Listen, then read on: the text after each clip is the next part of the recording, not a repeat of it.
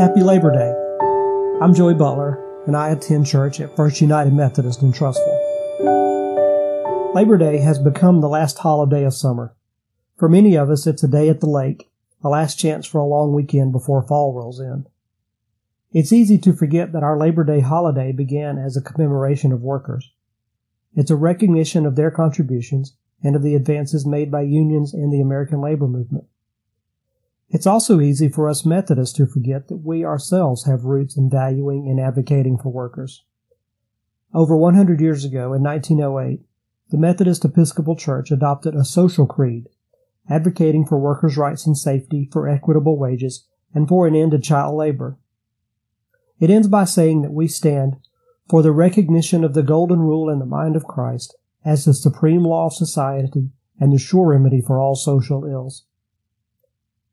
After the Methodist Episcopal Church eventually joined with other bodies to become the United Methodist Church in 1968, the 1908 Social Creed led to an expanded statement of social principles, which addresses many other aspects of our social responsibilities as Christians, and has been revised at every annual conference since then. The concern for workers has continued with support for collective bargaining and a living wage, and for ethical consumption, among other things. This heritage continues into our United Methodist Book of Worship, which includes several prayers for those who have worked or seek work. So in recognition of Labor Day and the value and worth of all workers, I'd like to share those prayers with you. First, for those who work. O living Word, by whom all things were created, bless all who work daily in home, field, and marketplace. Labor with them until the creation of the new heaven and earth. In Jesus' name we pray. Amen. For disciples in the marketplace. O God, we realize you do not call us to be successful in the marketplace. You call us to be faithful as disciples of Jesus. You do not call us to achievement in work, but to responsible living. You do not call us to make a great fortune, but to labor for your reign. Guide us into greater understanding of your priorities. Amen. A prayer at the beginning of a new job. Lord Jesus Christ, carpenter of creation, you knew the satisfactions and responsibilities of human work and hallowed it forever in a carpenter's shop in Nazareth.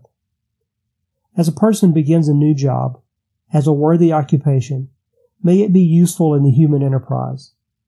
May they be a blessing to others by living and working to the honor and glory of your holy name. Amen. For those who are unemployed. O God of the vineyard, you call us all to productive labor to employ our gifts and talents for you. We pray for those who are unemployed.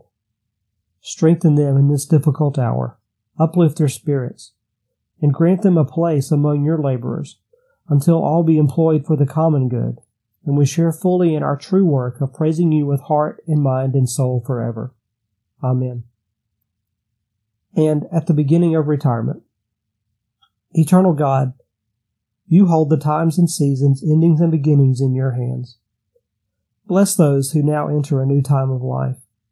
We give you thanks for tasks accomplished, for the joys and pains woven into the fabric of their years. Give them the guidance of your Holy Spirit. May days no longer filled with old obligations be free for new activities and associations. May fears and uncertainties about the future be transformed into quiet confidence. May each new day be received as a sacred trust and live to your glory through Jesus Christ our Savior. Amen. And so, as we celebrate this Labor Day, let us all remember to stand for the golden rule and the mind of Christ as the supreme law of society and the sure remedy for all social ills. Amen, and God bless us all.